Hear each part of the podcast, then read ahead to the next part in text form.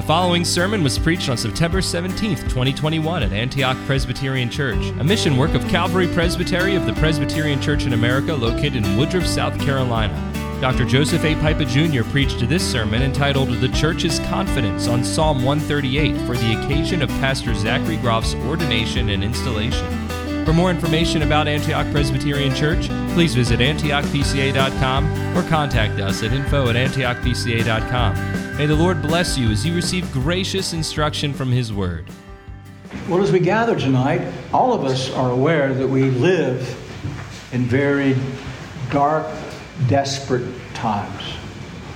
Western culture, particularly our own country, is in a tailspin of death and destruction, with murder and sexual perversions and immorality with oppression from governments and many levels. We are in difficult times. And as we're in difficult times, we also recognize that we're in a day when the church is very weak. Many churches have voluntarily stayed shut down because people voluntarily are staying at home.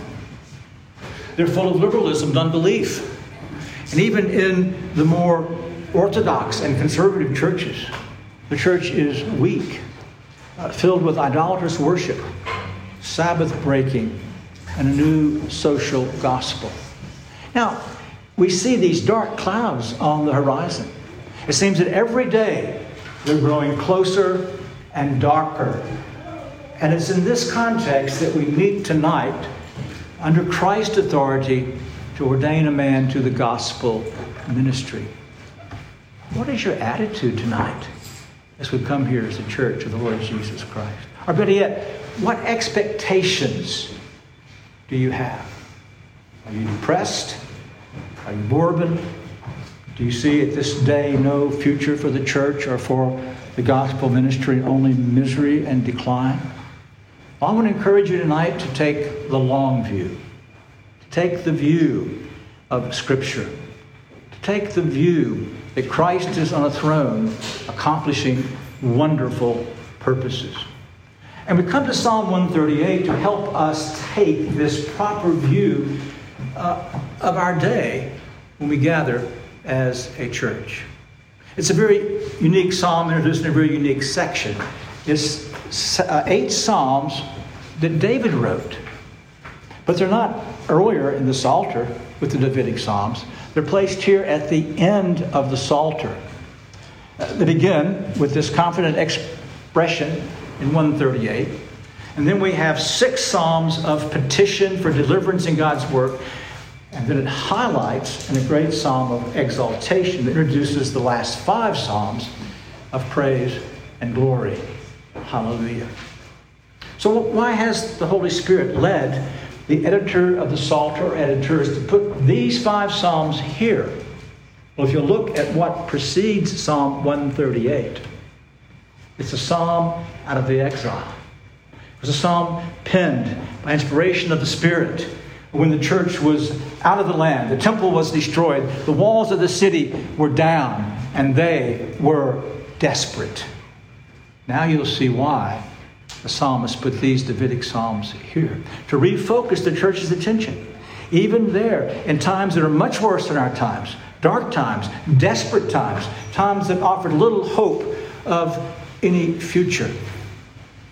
And yet, what the psalmist does in this psalm is he teaches us because Christ is exalted. The church, even in trial, worships God, knowing that he shall gather the nations into the church. Because Christ is exalted, even in difficult times, we confidently worship God knowing He shall gather the church, the nations into the church.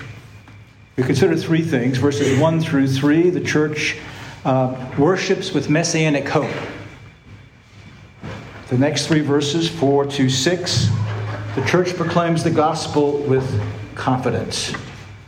And then the last verses 7 and 8 the church endures based on the promises of God. Well, first, then we see that we are called to worship with messianic hope. Verses 1 through 3 I will give you thanks with all my heart. I will sing praises to you before the gods. I will bow down toward your holy temple and give thanks to your name for your loving kindness and your truth or faithfulness. For you've magnified your word according to all your name. On the day I called, you answered me. You made me bold with strength in my soul. Now, David begins here in, in the first person. He is resolving with a holy resolve. He's exhorting himself, he's declaring his intention that he is going to gather in the presence of God with the entirety of his being, all of his heart, and worship God. This worship is marked particularly by thanksgiving. He says, I will give you thanks. He says, I will give thanks to your name. The name of God here is, in fact, all the ways by which he reveals himself. As the Catechism says, it's his name, titles, attributes, word, and works. And David is expressing this thanksgiving in songs of praise. And he's doing so in the corporate assembly. He's not content just to stay in his room and give thanks to God. Surely he did that. But you'll see that he has gathered here. His longing is to be in the presence of Lord, of God. He says, I bow down toward your holy temple. Now, at this point, the holy temple is the tabernacle with the ark of the covenant and the symbolic presence of God in the midst of his people. It was the place of corporate worship. You remember those songs of lament when David was cut off from the tabernacle uh, the great grief and mourning that he had because he could not participate publicly in the means of grace. But this is his resolve. This is his desire to come and give thanks to God, and notice to do so before all the great ones, before the gods. That's ambiguous. Before the great ones of the earth, the great ones in Israel or Judah, the great ones of the nations, before the pretense gods before false gods, other words, before demons and devils. In the presence of all great ones, David says, I am going to enter into the presence of God publicly and there give thanks to God and proclaim his greatness. Now, in the end of verse 2, you see the ground of this glorious resolution. For you have magnified your word according to all your name. It's a bit of an ambiguous statement. It's translated various ways. The ESV, you've exalted above all things your name and your word. The New King James, you've magnified your word above all your name. The New American Standard, I think, sits closest to what's being said here. You've magnified your word, and you take word here as promise. If you look in your, if you have an uh, uh, ASV in the footnote, you have magnified your promise according to all your name. What David is saying is that behind all of this revelation of God, all wrapped up in the name of God, his names, titles, attributes, word, and works, is a one promise, a singular promise, and that was the promise made to David in 2 Samuel chapter 7. When Nathan comes to him and God speaks to David, when your days are complete and you lie down with your fathers, I will raise up your seed after you who will come forth from you. And I will establish his kingdom. He shall build a house for my name. I will establish the throne of his kingdom forever. Your house and your kingdom shall endure before me forever. Your throne shall be established forever. I think we see that this is the promise in mind. We look at a parallel passage in Psalm 89, written later.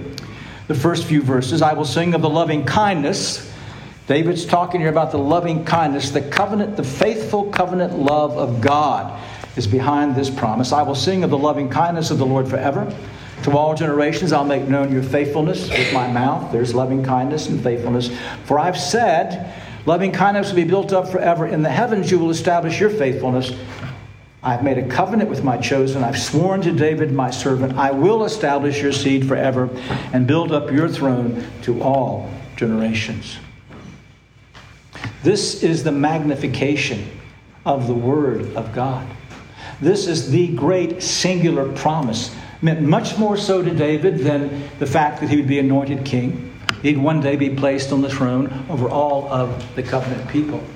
The singular promise in his life, that which guided him uh, in everything uh, that he did as he sought to, to serve the Lord.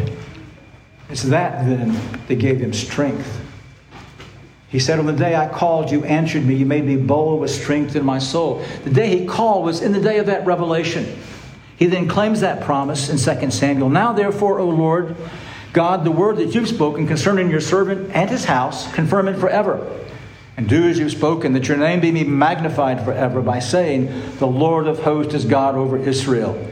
And may the house of your servant David be established before you. For you, O Lord of hosts, the God of Israel, have made a revelation to your servant, saying, I will build you a house. Therefore, your servant has found courage to pray this prayer to you.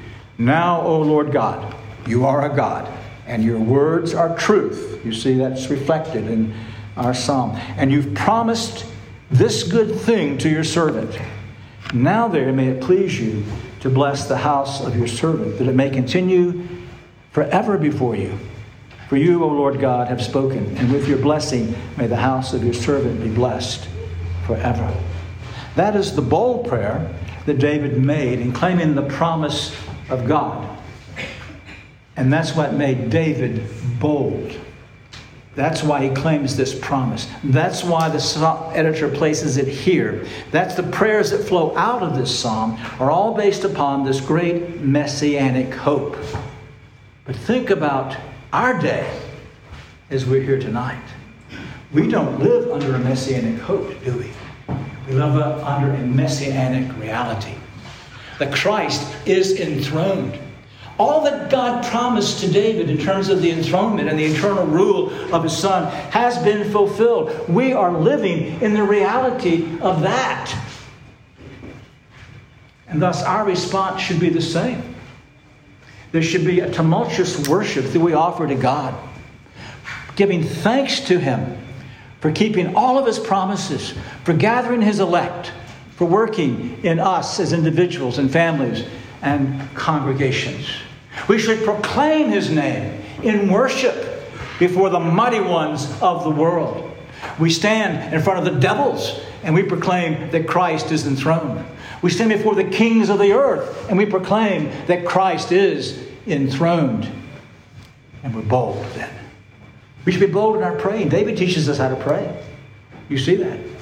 He takes a promise of God and he demands it. Much what Daniel did when he read the promise of returning to the land after seven years. Does he pack up a suitcase to go home? No, he prays. He pleads with God to keep that promise. That's what David does. That's what the Spirit is teaching you and me to do tonight as we think of all the promises in Scripture for us, but particularly tonight for the church, regardless of the dark times in which we live. We are to pray boldly and we're to live boldly. Now, remember the backdrop.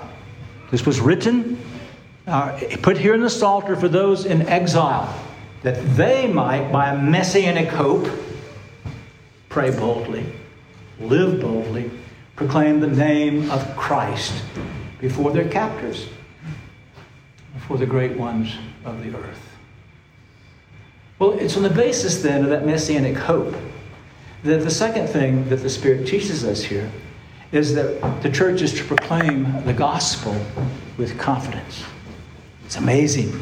As David thinks about Christ on the throne, look what he says. All the kings of the earth will give thanks to you, O Lord. He worships in front of them, but he says they are going to be brought in to worship with him. He says they're going to hear the words of God's mouth. They will sing of the ways of the Lord, for great is the glory of the Lord. David believed that when the Messiah promise, Messianic promise, was fulfilled, the gospel would break out of the restraints of the narrow confines of Judah. It will break out to the very ends of the earth. And the kings of the earth shall be gathered, representing their peoples, to come into the church of the Lord Jesus Christ. David wrote many messianic promises on the basis of this as a type of Christ. He wrote, uh, I shall surely tell the decree of the Lord. He said to me, You are my son. Today I have begotten you. Ask of me, and I will surely give you the nations as your inheritance, and the very ends of the earth as your possession. You shall break them with a rod of iron. You shall shatter them like earthenware. Psalm 72 11. Let all the kings bow down before him. All nations serve him. Do you not hear these words ringing in the Savior's mind in the last commission? All authority has been given to me in heaven and on earth. Go ye therefore and make disciples of a handful, make disciples of nations. Because Christ is on the throne, and this is his inheritance, the nations of the earth. So, as David claimed the promise, he then by the Spirit could prophesy of this great gospel prosperity that was going to come to the nations of the earth because Christ is exalted. Verse 6, it's difficult. Some place it here, some place it with verse 7. For though the Lord is exalted, yet he regards the lowly, but the haughty he knows from afar. I agree with the writer who says what we have here this is the gospel that was preached to the kings of the earth and their people. It is first a reminder that our God is sovereign. They're not sovereign. They are nothing in comparison to God. He is the one who is exalted in heaven.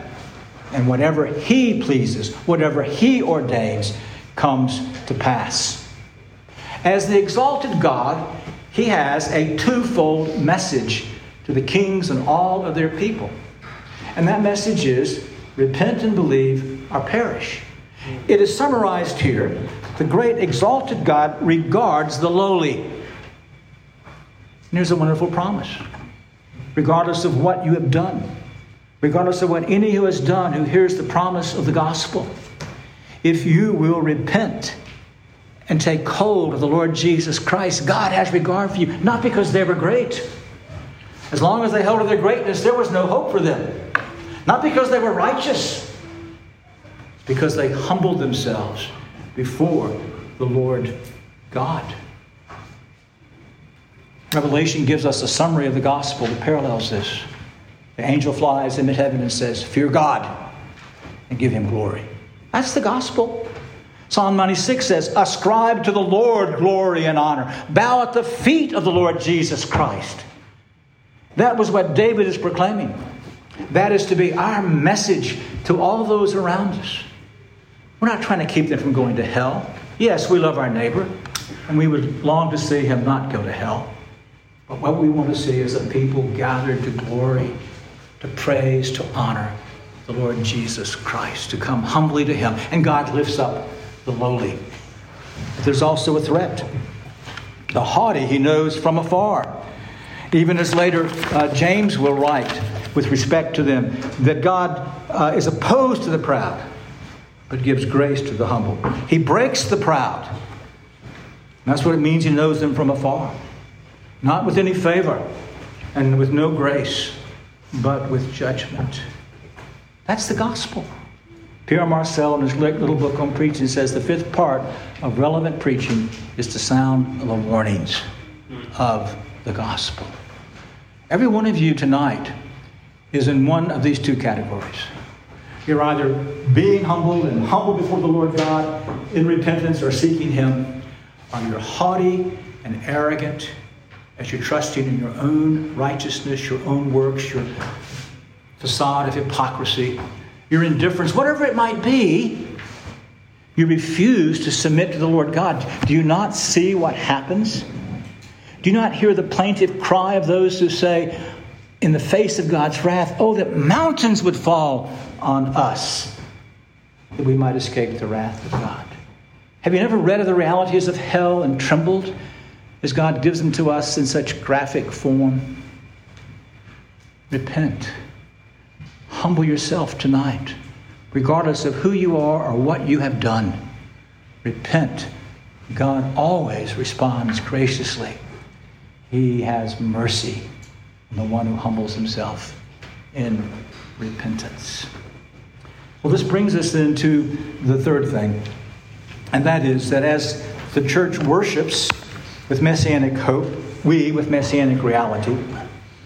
As the church proclaims the gospel with confidence that God is going to save the nations, we see the church endures then on the basis of God's promises. Verses 7 and 8 Though I walk in the midst of trouble, you will revive me. You will stretch forth your hand against the wrath of my enemies, and your right hand will save me. The Lord will accomplish what concerns me. Your loving kindness, the Lord, is everlasting. Do not forsake the works of your hands. Now, David himself was well aware of the troubles of life. His life was marked by many enemies within, enemies without. His own wretched, sinful nature was a trouble uh, to him. Uh, he, the Holy Spirit takes the psalm and speaks then to those in exile into even greater trouble than that that David was experiencing as they were captives and under tyrants, and as the temple was in destruction and the walls were but dust. Yes, David's quite realistic. Though I walk in the midst of trouble, but look at his hope. You will revive me. You will make me alive. You will keep me alive. He's saying this of himself, and he's saying it to the church in exile. He's saying it to us tonight. And God does that uh, physically. You'll stretch forth your hand against the wrath of my enemies, and your right hand will save me. It's just but for a season. The hand of God and his right hand are the mark of his power. This is Christ who's on the throne, who has appointed seasons and times. And at that appointed season and time, he will stretch forth his hand. He will destroy the persecutors of the church. He will break down all of the tyrants of North Korea and China and Iran and Afghanistan and Iraq and all the Muslim nations. He'll shatter them with a rod of iron like a broken piece of pottery in his own good time. But he also will revive his church spiritually.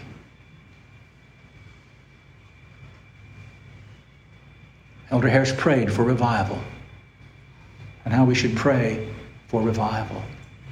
Because we're told here, because Christ is on the throne, that we can have this confidence that He is going to revive us. He's going to revive us individually, He's going to revive our congregations. Oh, how our churches and our congregations and we need revival. And here's because Christ is on the throne, because He loves His church, He loves His bride. And just as he tarries in judgment, he tarries with us. He's training us and he sifts us, and judgment begins in the household of God. But he loves his bride. And the unquenchable light of gospel grace will again and again break forward as it has throughout the history of scriptures and the history of the church since the ascension of the Lord Jesus Christ. Yes, we walk in trouble. We live in bad times, difficult times. Many brothers and sisters live in much worse times than we do, but He will revive us. He will stretch forth His hand against the wrath of our enemies, and He will save us. And He will complete then that which He's promised. Verse 8 The Lord will accomplish what concerns me. Your loving kindness, Lord, is everlasting. Do not forsake the works of your hand. The Lord will accomplish what concerns me. The psalmist says, I cry to God Most High, to God who accomplishes all things for me. Surely Paul had this truth resonating in his mind when he wrote in Philippians, I'm confident of this very thing. That he who began a good work in you will perfect it until the day of Christ Jesus. Because Christ is on the throne. Because God's covenant love is everlasting. The covenant love and faithfulness that put Christ on the throne. That is the mark of our God as He looks upon His church. He will not leave us, He will not leave you. Not one of you is in Christ can ever lose that inheritance that belongs to you in Christ Jesus. But He will not leave His church. Now, there'll be times when uh, the light flickers like a candle in a breezy room, but He'll never desert His church but he's going to fulfill those purposes of his church. He's going to gain his inheritance as he gathers the nations. And so David brings us to the concluding prayer. In light of all of this, do not forsake the work of your hands. And you know he won't. And so you can pray boldly, as boldly as David prayed with the promise of a, of a seed to come. We tonight may pray boldly for Christ to enter into greater glory, a greater expanse of his kingdom, more honor, that his church will be revived and quickened. Our congregations, we will be revived and quickened. So we do live in dark and desperate times. And there are dark clouds on the horizon worse than those outside this afternoon. But because Christ is exalted, even in our trials, we worship God and we proclaim the gospel with confidence that He will gather the nations into His church. And so, to every congregation here tonight, I direct your attention to the grand promise that is for you here. This is the promise of the King. This is the promise of faithfulness. This is the promise of everlasting love, covenant love for His church. Now, act in light of it. Move forward in light of it. And pray in light of it. It's a great mystery. If David had not prayed, would he have received the promises? No, God's appointed means as well as the purposes. Are you praying? Are you pleading with God every day in private and family worship? Are you coming to the church's prayer meeting? And particularly praying for revival. Oh God, pity the churches that have shut down evening services and prayer meetings. We cannot expect revival if we don't boldly take hold of these promises and plead them with God but do so expectantly. And then Mr. Groff, as tonight Christ sets you aside as another warrior in his army, a minister of the gospel, these are difficult times, and they could get worse. And you'll have many other difficulties in your ministry. But the Lord Christ speaks to you from heaven through these scriptures. He says, He is exalted, and in Him is everything that you need. And what He's begun in your conversion, your sanctification, your preparation, and now your ordination, He's going to bring it to completion. And so we all then pray together with David do not forsake the work of your hands. Let us pray. Thank you for listening to this sermon from Antioch Presbyterian Church. We are located in the historic Cashville community of Woodruff, South Carolina, near the intersection of South Carolina Highways 101 and 417. For more information about Antioch Presbyterian Church, please visit antiochpca.com.